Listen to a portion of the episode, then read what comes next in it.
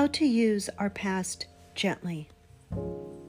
You know the saying, God doesn't give us more than we can handle?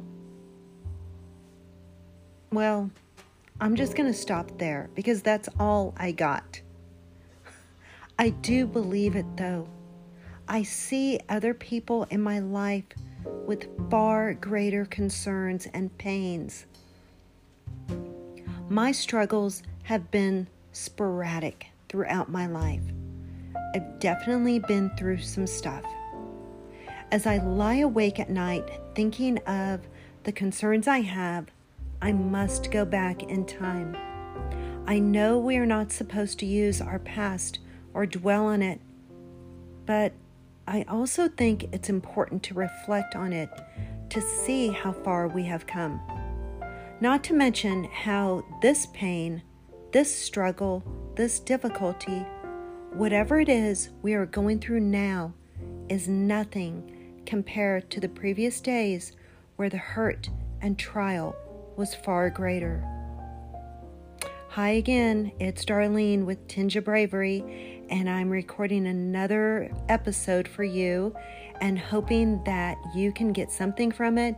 You can learn from my trials, from my efforts, from my praises, and all that I've gone through. That's what this podcast is about. And so sit back, listen, throw on the headphones, go for a walk. And I just pray that God works in your life as He has done mine.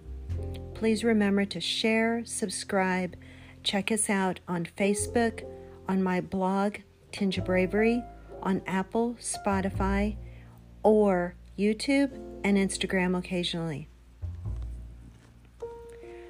As I continue to think of my current concerns, grieving over my sister dying, yeah, that is a whole other post I'm not quite ready to address as it just happened last Saturday very suddenly and unexpectedly. As I continue to think of other concerns like money, perpetually, car repairs, currently, and driving to Oklahoma this coming weekend, I thought last night, Darlene, would you rather drive to Oklahoma or still be laying in that bed the morning after you were abused the night before. Horrible to think, huh? But it's a sad reality that happened in my life. And I go there in my mind to remind myself how far I have come. I overcame that stuff. Listen, I freaking overcame it. Of course, not without some help. Um, actually, lots of help. I had this group of friends from a job I had worked at. I was working at the Kansas Bar Association and working as a continuing ed specialist. What does that mean? I organized educational seminars and made sure attorneys attended them so they would remain loyal and ethical in their fields. I have to laugh a little bit at that. Sorry, attorneys, but come on, you gotta laugh at yourself once in a while. It's okay. I know some pretty darn amazing attorneys. I really, really do. Some fun ones, some caring ones, compassionate ones. In fact, been associating with one recently who currently isn't practicing right now, but I can tell she definitely has a great heart for so much. I'm getting a little off course here, but what I'm getting at is I was at this job and I developed this group of friends who were a sincere support group. Talk about God placing you in the middle of something right when you need it. That was me at that particular time. This group of friends knew exactly my needs without doing a lot of asking. At times, they would have quiet, strengthening conversations with me, trying to convince me to leave this man. Other times, we would just have fun. I had to even laugh at myself, even during the struggling, heartbreaking times I would have. I knew that the minute I walked in those doors of my job, that I could let it all go. I was somebody entirely different the moment I walked in. To be honest, I was myself.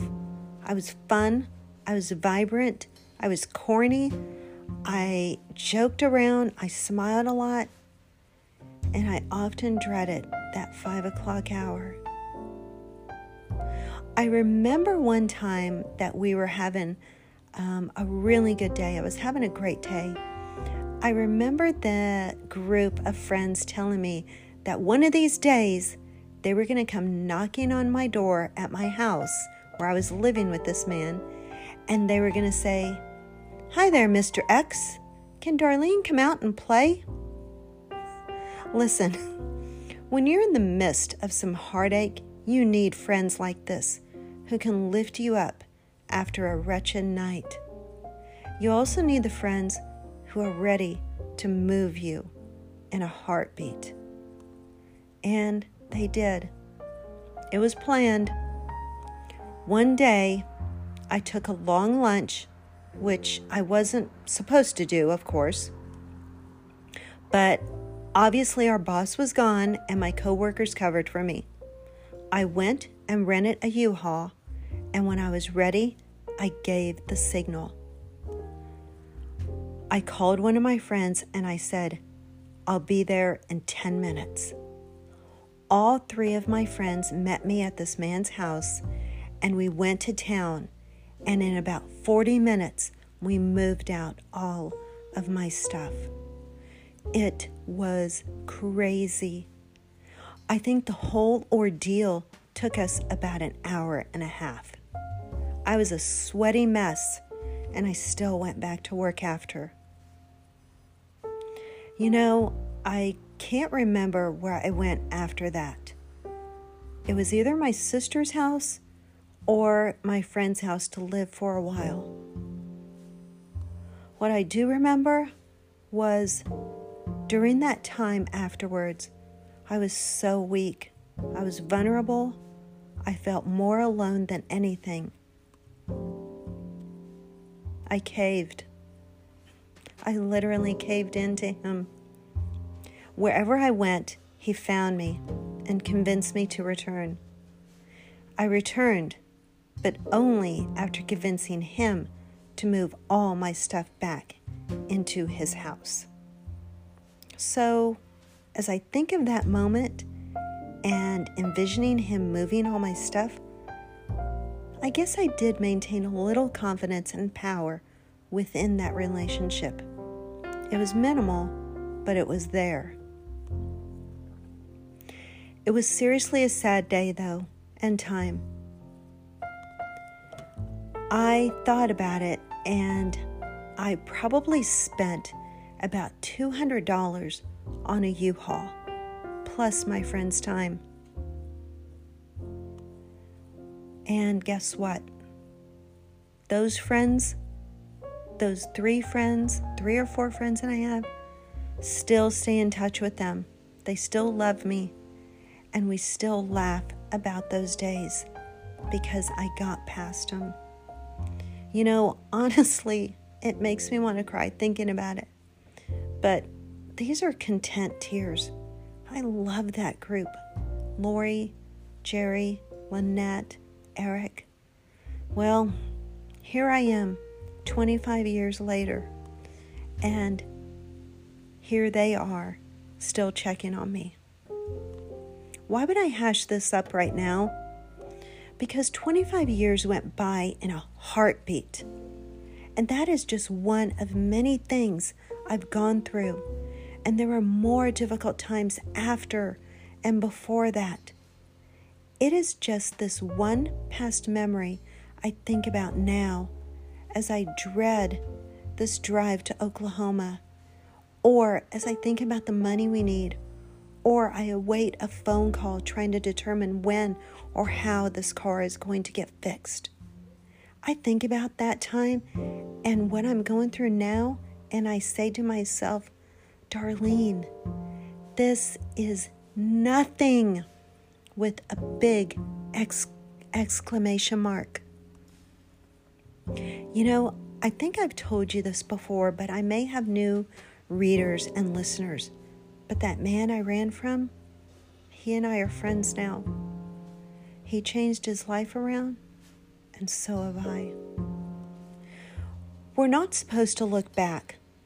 Don't look back, that's not where you're going, says all the quotes that we read. But for me, and maybe for you, it's a must. Because God was present in my life then as He is now. I'm reading this book where she tells us to consider the hurts in our past that we have that have unfortunately defined who we are now. Well, that moment in time, it did define me. And if not forgiving that man and him apologizing, I might still be stuck in that web of pain and hurt. But the writer tells us to place ourselves back in that situation and at the same time place Jesus there alongside us. So I did. He was there in that quiet conversation I was having with my group of friends when we discussed my escape plan. He was there as my passenger as I drove this big U Haul down the road, nervous as heck. He was there as we all frantically moved my stuff out of that house. And he was there as I changed my mind and went back to that man. And he was there throughout all those months when I felt beaten and torn down and done. It feels like yesterday. Jesus has always been there for me.